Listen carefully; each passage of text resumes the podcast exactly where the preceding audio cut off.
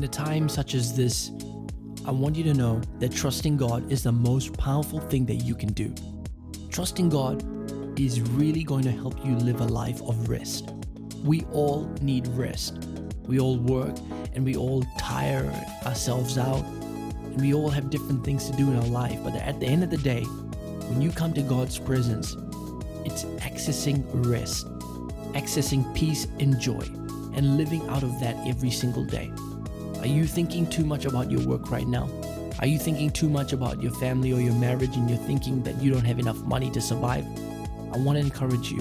God is a miracle worker, and He's going to do things in your life that is beyond your expectation. This is just a season. It's not going to define you.